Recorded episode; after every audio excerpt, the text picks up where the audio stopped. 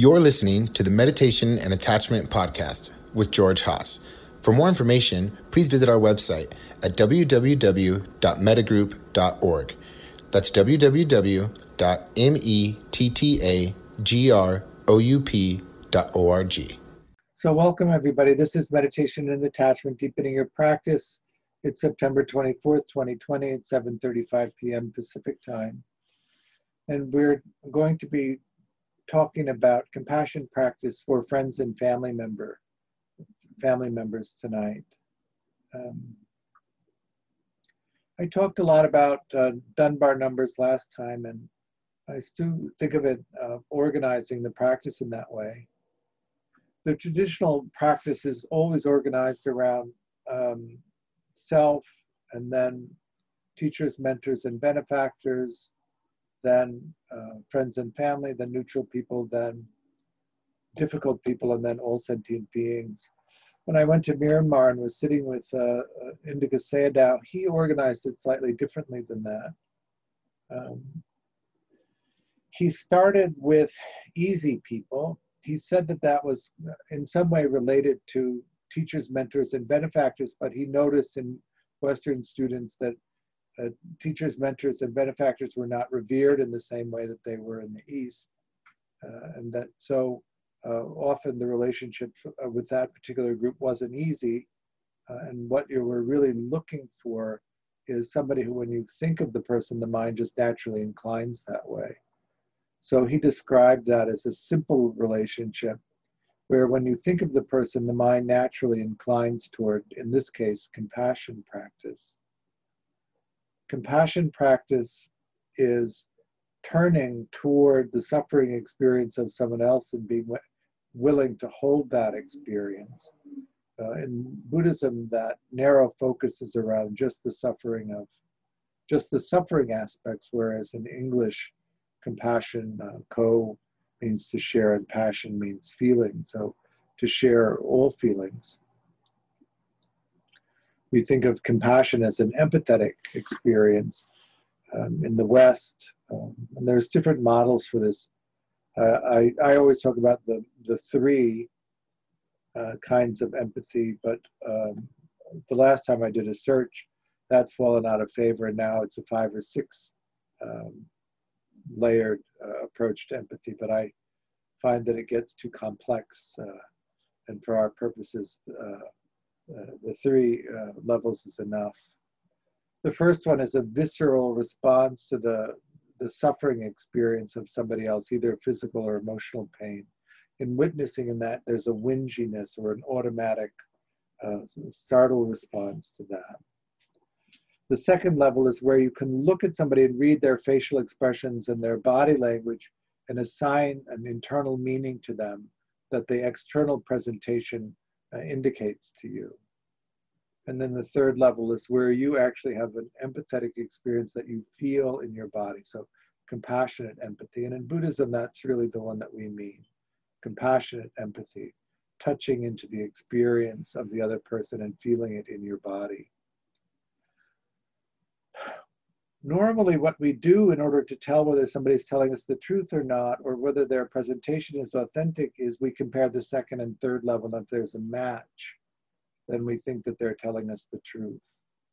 So their external presentation matches the felt sense of them internally, our, our felt sense of them internally. But this isn't a good system. Uh, uh, and what you'll find in, in many people is the early conditioning that they had, uh, they split off the part of matching it to what people actually do because the inconsistencies in the in the caregivers uh, prevented them from having that uh, final comparison. It was impossible to maintain the image of the good parent uh, if you if you compared what they said to what they did, and so children begin to simply uh, split off the what they do uh, from what they say they're going to do or what they say is happening. And so part of this repair is really, uh, or part of this uh, developing of the practice of compassion is to, uh, if that's been split off, to return it. So the final empathetic experience is comparing what somebody's presentation is both internally and externally to what they do and to make sure that there's a good match there as well. So when we talk about an easy person, all of those things are in place. The relationships are usually simple and we're able to just come into that feeling state. Um, we never actually uh, in in Myanmar uh, worked directly with a group that he called teachers, mentors, and benefactors. It was the easy person. In Asia, they typically start with themselves because um, the the structure of family systems there is oriented more around the family group than it is about the individual. And so they pull the self out of group identification into self identification as one of the prerequisites for doing the practice. But here we tend to be divided already from our identification with the family group. And so that practice can create a, a, a sense of separateness or isolation in, in the practice, which is an unintended consequence of that. We talked last week about the close group um, that uh, is different from the easy group uh, in, in that that's the group that's immediately closest to you. Uh, in um, Dunbar parlance, that would be an A or a B relationship, above the line, people that you tell everything to. And so when we're focusing on friends and family, we're talking about the next group out people that you tell some things to. One of the things that's important to understand about compassion practice is that we, uh, as the compassionate container that's um, uh, coming to the suffering experience of someone else, needs to be able to emotionally regulate the other person, to be able to provide care for the other person, and not be dysregulated by the experience of doing that to the point that we're no longer able to provide care. Um, and so what we want to really do is be able to regulate this pretty well so that when we need to withdraw from giving care because it's overwhelming us, we can do that. So this is part of the practice, knowing what the, uh, and being able to monitor your capacity for for holding the space. And then when you find that you can't hold the space, disengaging from holding the space.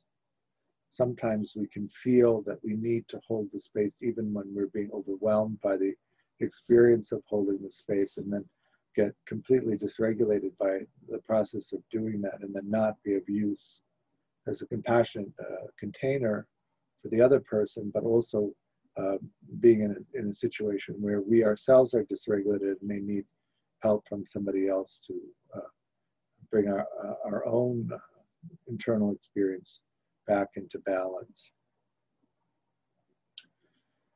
Friends and family members uh, uh, is an interesting uh, uh, grouping, particularly when it's in the, the next circle out from the intimate uh, circle. Some people do hold family members in the intimate circle, but many people do not. It, it, um, I probably, I'm going to guess that it's not a surprise uh, to many of you that family members are held in the D group, uh, which is the group that you really don't say anything to except when you show up on holidays three times a year. Um, so um,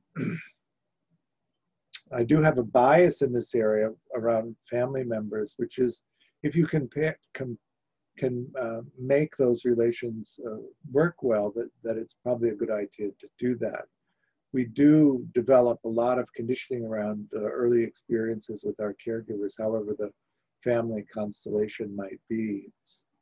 Uh, in our society now, there's a wide range of possibilities in terms of what those family constellations are made of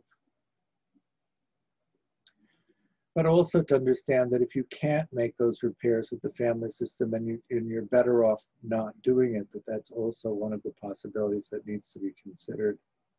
And that you need to be able to form uh, a functioning uh, experience that really supports you. And, and when we talk about that, we're really talking about the the secure base that you're developing that supports your exploration, what's actually meaningful to you, and that, that when you organize these groups and, then, and that you begin to support them so that they'll be around you, that the focus is really on how they uh, support your solo exploration in a way that makes uh, you capable really of going after the things that really have meaning and finding them so that your life is enriched by that process and that they don't act in a way that is detrimental to that or in some way prevent that exploration from happening.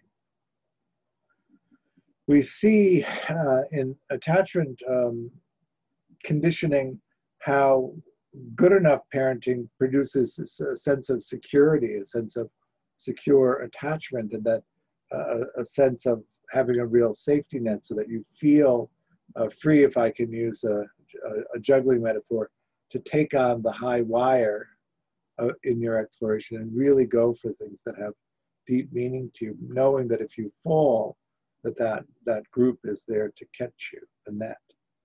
Um, and so secure people do tend to have family members in that in that uh, grouping. Um, and, and, and also some people who have insecure attachment have also a, a, connection with a with family members, but it tends to be more uh, of an enmeshment and, and often acts as a limitation toward that kind of freedom in exploring the idea with exploring, of course, is that you're going after things that you find meaningful. That, that they don't have to be meaningful to anyone else, just what you find meaningful. And that uh, enriches your experience of being alive. Uh, and often, uh, particularly with family members, there can be a sense that you should be directing uh, your exploration toward things that the family group thinks is meaningful or valuable, whether or not it has meaning to you particularly. And so uh, I am also biased in this uh, area in advocating that you actually pursue the things that are meaningful to you and that you can bring your unique sensibility to and, and, uh, and express it in that, in the way that you explore. Friends are different from family in the sense that you can choose who they are and, and who supports you. Um, the C group of friends is different from the B group of friends in that it's it's less uh, regular and sometimes more spontaneous. They might be work colleagues or uh, people that are engaged uh, in the ordinary activities of your life that you see regularly. Uh, in Dunbar's research, he said that uh, if you have an A relationship, an A relationship is somebody you see on a daily or every other day basis that you take care of in person. And the main difference between an A relationship and a B relationship is somebody that you see frequently uh, every few days or every every week that you see in person and take care of is that in an A relationship, the demands of the relationship are more important than each person's individual exploration. And if the choice is between satisfying your uh, individual exploration or maintaining the, the couple relationship, you maintain the couple relationship. In a, in a B relationship, your personal exploration has priority over maintaining uh, the relationship. An example of that would be you get a job that you really want, except it's a thousand miles away, and you inform your bees that you've decided to accept the job and that you're moving, and that will affect the relationship. Whereas with an A relationship, you'd have to talk to the person that you're partnered with, and you would have to agree on whether or not uh, you want to move uh, a thousand miles uh, to maintain the relationship. Those people you tell everything to, and what we mean is that you tell them your experience of the present moment in a way that's communicating an authentic uh, uh, experience. But in C relationships that you see, say, monthly or every few weeks, uh, you don't have to tell them everything. Uh, and that group is much larger. So the B group in, in Dunbar's research was between two and five, and the uh, C group is 30 to 40 in the research, is that, that typically the number. The reason that you want to maintain the C group, of course, is that's where you get your B's and A's from. So the bigger that group is, the more, the easier it is to replace um, the more intimate relationships, because as, as you know, uh, I'm sure everything is impermanent and everything changes. And so those relationships can also change. If you do find people that are really good at supporting you and taking care of you, you really want to take care of those relationships so that you can have them for a long time because they're hard to come by, but they also also have to know that they'll change and that you'll likely have to replace them. And so you need to have uh, a group of people that, that you could draw from to do that.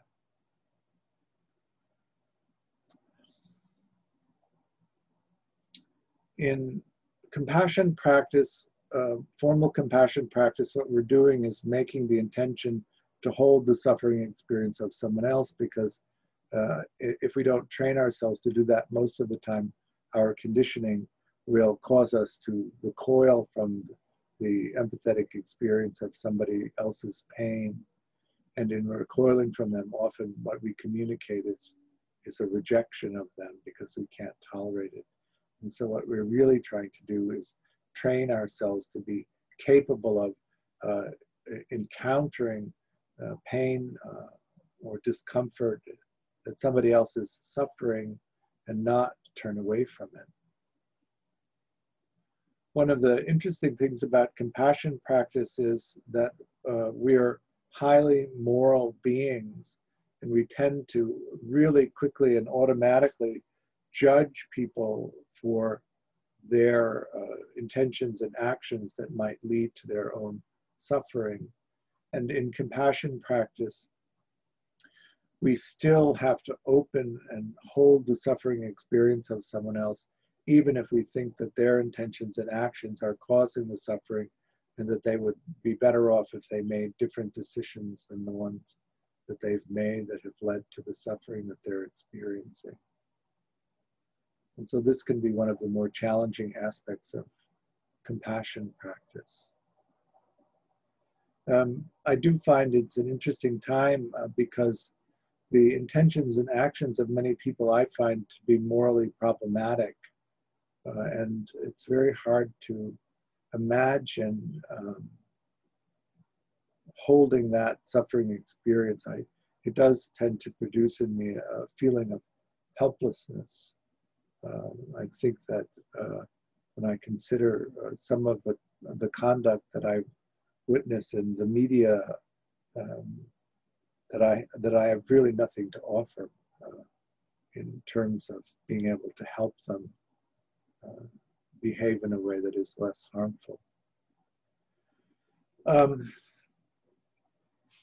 so there is that also that aspect in terms of the willingness to hold the suffering experience of others. How do you hold the suffering experience of someone that you find morally unfit uh, and not become uh, rejecting or, or distancing to them?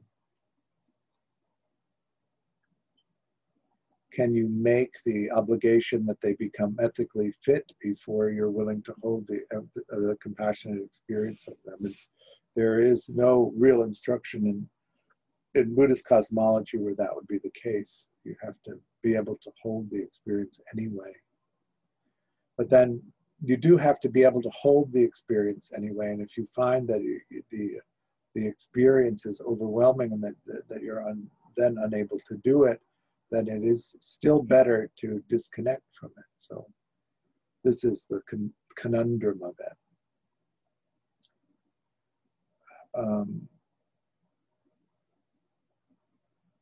so you bring your capacity for compassion, which is this skill set, you attune to somebody. Uh, attunement is an, is also something that's interesting to pay attention to attuning means that I put my attention on you and you can see that that's where it is and you put your attention on me and I can see that that's where the attention is. Um, most of us who live in urban environments have gotten pretty good at masking our, our uh, emotional expressions uh, externally. So that second level of empathy can be challenging.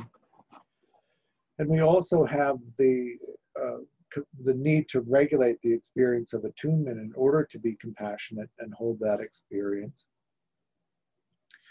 So uh, that also puts in into play the capacity to sense in the first place. The human eye can't resolve uh, detail well enough at a distance of greater than three feet or so to really be able to read subtle expressions in people's face. We get a general sense of it, but we don't really have a, a lot of information.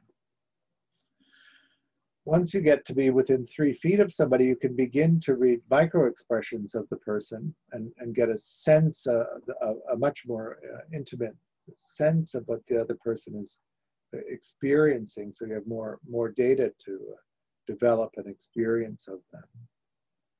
But really, to have an unfiltered view of what's happening with somebody else, you have to get close enough to be able to read the fluctuations of their irises.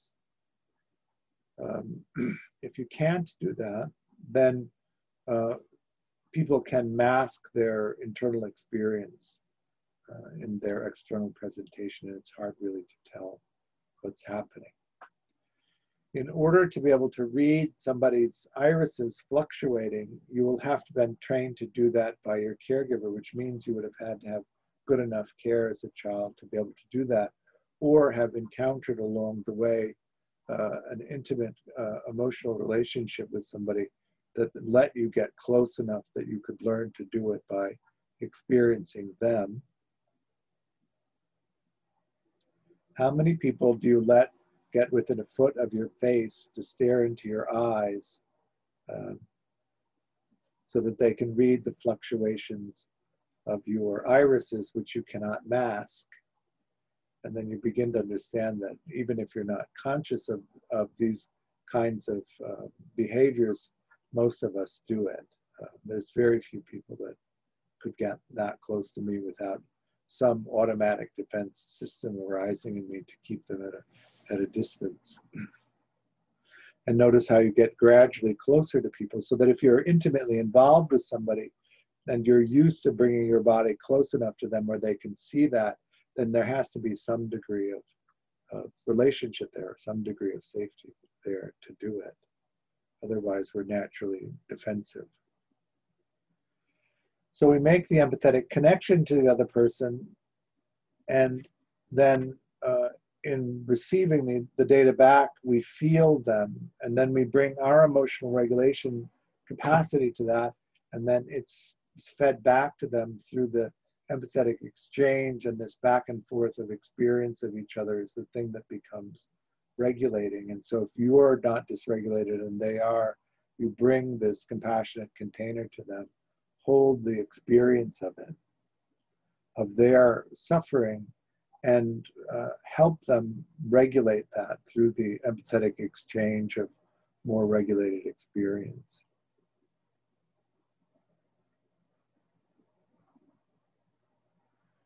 Um, have you noticed that there's not a shortage of suffering out there in the world?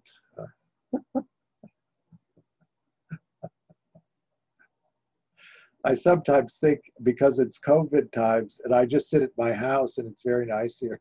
I mean, tonight the sunset was actually spectacular.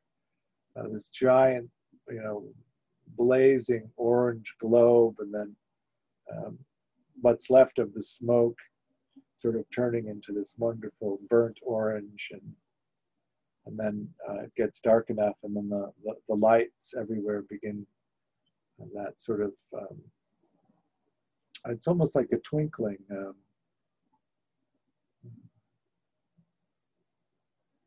you know a, a, tree blows or something and the, the lights intermittent. It's beautiful but it, it also means I rarely encounter anybody uh, in person anymore, uh, a couple of times a week, uh, maybe one or two people. Um, they, they put out a, a, a, calculation of your, your COVID risk, and uh, I'm in the category that's 90 times more likely to die from COVID than a 20 year old. which gives you pause in terms of how reckless you want to be. I mean, at, uh, at the age that I am, uh, reckless is also a sort of qualified term anyway.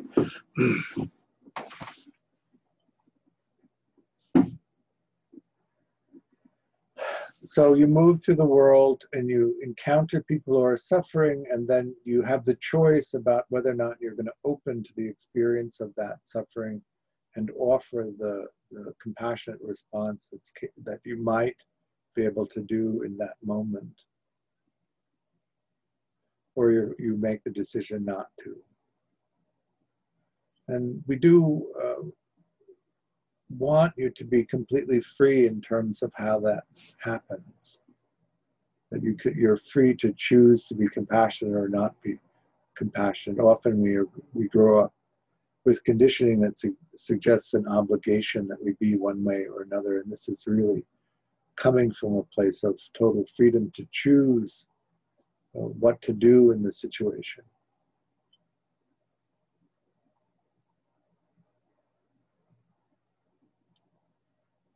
it is unlikely that you will be able to relieve all of the suffering in the world.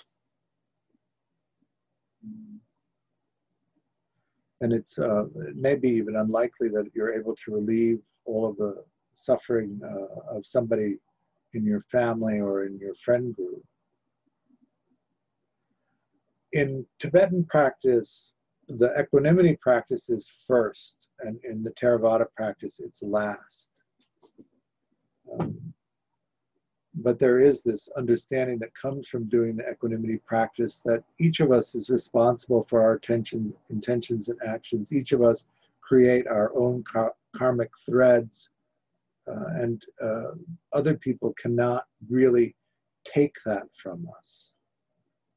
Even if they wanted to and we offered it to them, they wouldn't be able to relieve us of, of our own, of the consequences of our own actions.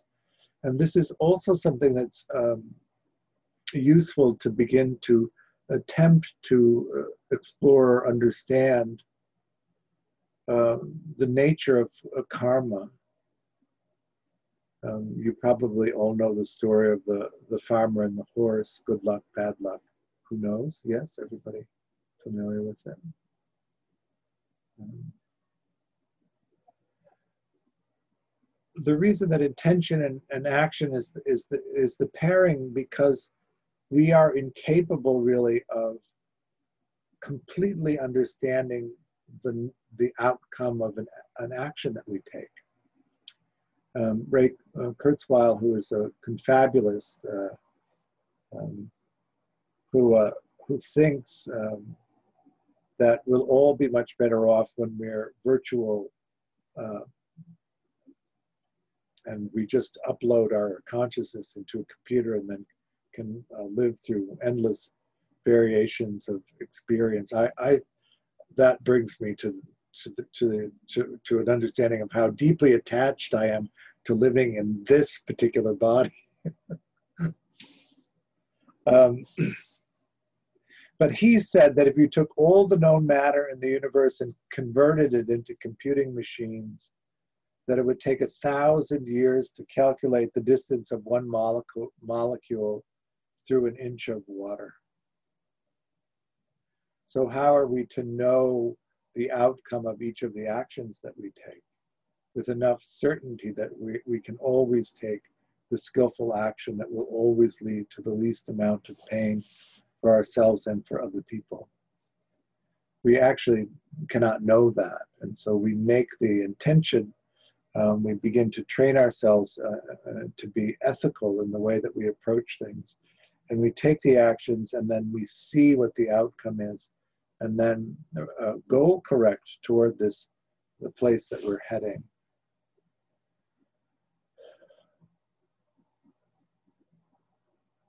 How do we know that the action that we take will, will result in a, in a positive, compassionate outcome? when we're experiencing someone else's suffering? How do we know the causes of the suffering that they, they're experiencing? One of the things he also said was that uh, your smartphone could probably calculate the results of the movement of the of the molecule through an inch of water but you couldn't uh, successfully predict where it would have been. And so what you'll also notice is that we all like to make up stories about why things happened. And if you'd done this instead of that how the outcome might be different. And so uh, this understanding of the nature of karma and and really uh, understanding that you take the action uh, with the intention that it come out well, and then you have to see what happens, and then you have to go correct. And that you're in this flow constantly without too much attachment to what happens because it's so unpredictable and so unknowable, so that it's this opening up into that experience. I'm taking in the data, I'm formulating an intention and then I'm taking an action based on that. And then I see what happens, take in that data, reformulate, uh, take an action, and move forward. This uh, also matches pretty well in terms of how secure people tend to explore. Uh, and it also is reflected in how insecurely attached people explore differently than that. Um, based on that understanding, um, in dismissing adults, there's a kind of pseudo exploration where they they evaluate what has high value in, in the in the social group that they're in, and they tend to go for those goals.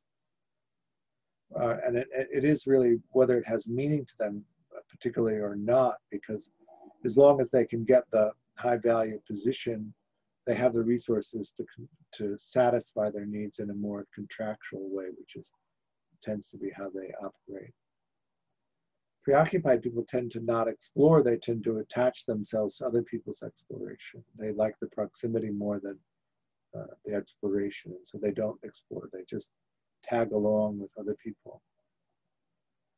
Disorganized people tend to be alone, that the choice is to be alone, even though if you're more toward the uh, preoccupied side of disorganization, it's, an, it's a dissatisfaction in the in the being alone and in the uh, avoidant or dismissing side of disorganized attachment.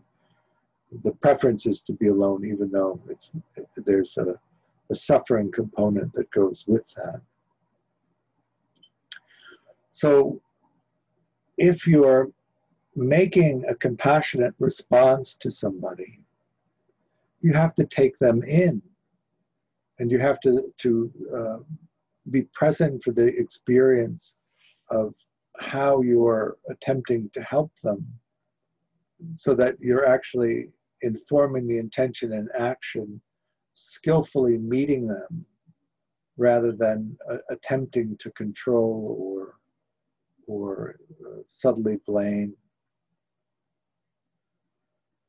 The near enemy of course of compassion is pity it's, and it's a sympathetic experience. It, it isn't one that involves empathy, and it's it's a it's a uh, almost hierarchical judgment of I'm up here and you're down there, and I'm taking pity on you and I'm helping you from that uh, sympathetic place, which often leads to a substantial mismatch in terms of how you respond and then cruelty is the far enemy. Have you ever um, attended to uh, the capacity for your own cruelty and how that looks? Um, if somebody is demanding. So you're walking down the street and, and there's a completely disheveled and uh, smelly, uh, deranged uh, person demanding that you give them something, how do you re- respond to that automatically? Are you capable of opening and holding the experience of that or not holding the experience? Or do you notice that sometimes the mind turns to just a knee jerk impulse of cruelty to defend yourself from the, that experience? When somebody close to you asks for something, do you experience it as intrusive or do you are naturally inclined to open toward it? So this is all of the territory of compassion practice. these are all of the things that you want to begin to pay attention to so that you can really recognize what your uh, conditioning is around that and so that you can begin to have agency and opening uh, and holding a compassionate space. In intimate relationships this is really important as a way of explore uh, of supporting your other person's exploration. Um, they go out into the world they get completely knocked sideways they come rushing back to you and they they want you to help them and so you open uh, your capacity for compassion and you help them re-regulate. And then once they're re-regulated you encourage them to continue exploring. That's that whole cycle of compassion. But if they come back and they're discombobulated and they keep knocking you sideways and you can't hold the experience it's almost unconscious that the the tendency then is to begin to recommend that they limit their exploration in a way that doesn't cause you to feel so dysregulated and so helpless to help them. And that, in some sense, is that, that expression of cruelty. Uh, to deny somebody else support for their exploration because you can't hold the experience of that. Is that all making sense? So in the formal practice, of course, we sit down and we, we attempt to hold the mind state of compassion. And uh, really what this uh, formal practice is, is the development of the willingness to do this and to not have this reflexive response of, of rejecting the suffering experience of the other person and not putting conditions on uh, what, uh, what the causes of their suffering experiences and what will attend to.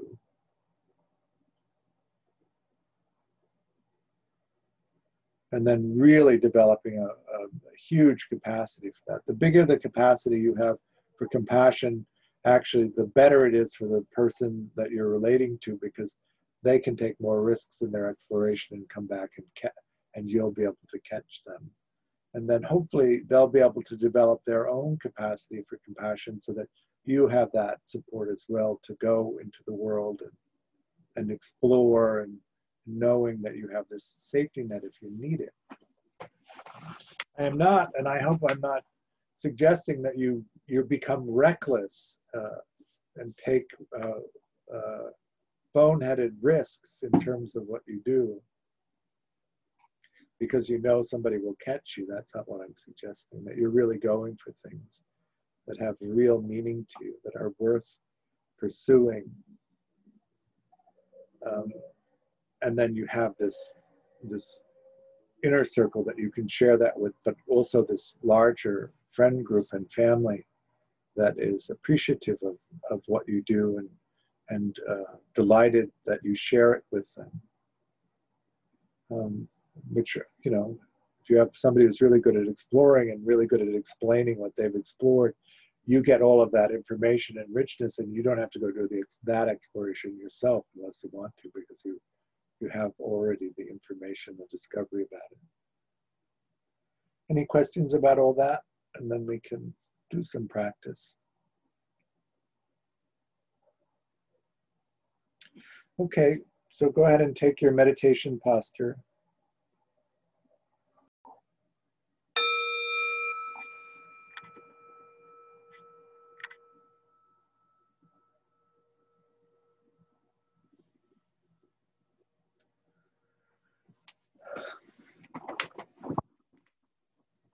So how did that go?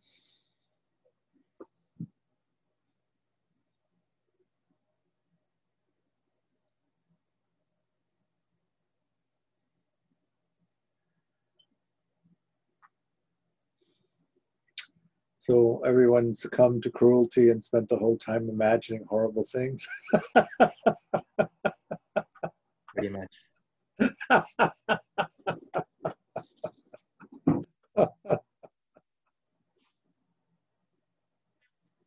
is a, it is a, an interesting time we're living in.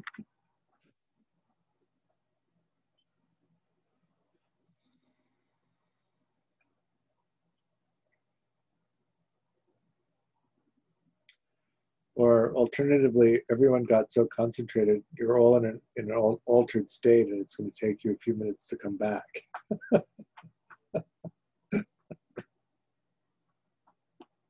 um, hey, George. Uh-huh. I noticed that this was, at least my mind was much more, um, um, was much more lost, like constantly. And it's basically a matter of bringing back to remember to say the phrases, um, which is surprising because um, with uh, loving kindness is actually pretty like uh, this this felt much harder or like it seems like the mind is much more interested in escaping uh, mm-hmm. loving kindness. Is that because it's like uh, the the reaction of suffering makes it harder? Is that what causes? I I would think that yes. The mind is the untrained mind is naturally uh, inclined to immediately pull away from the experience of suffering. Mm. Um, and it's and also we're priming this for an empathetic experience, so um, that's also something that can be challenging. Yeah, it's much more exhausting. Mm-hmm. Good.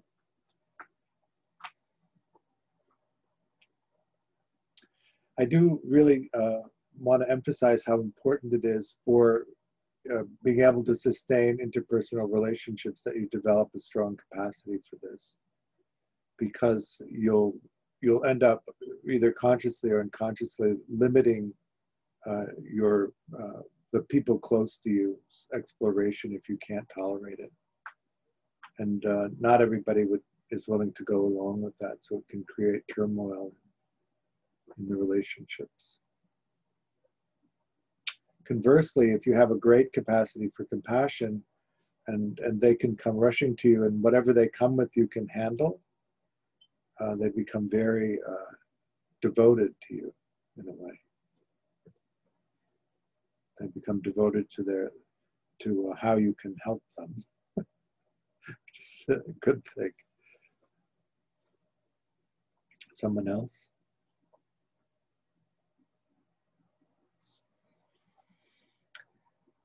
Um, on Saturday, I have uh, a day long on uh, level one. So we're doing the second of the three day longs on level one.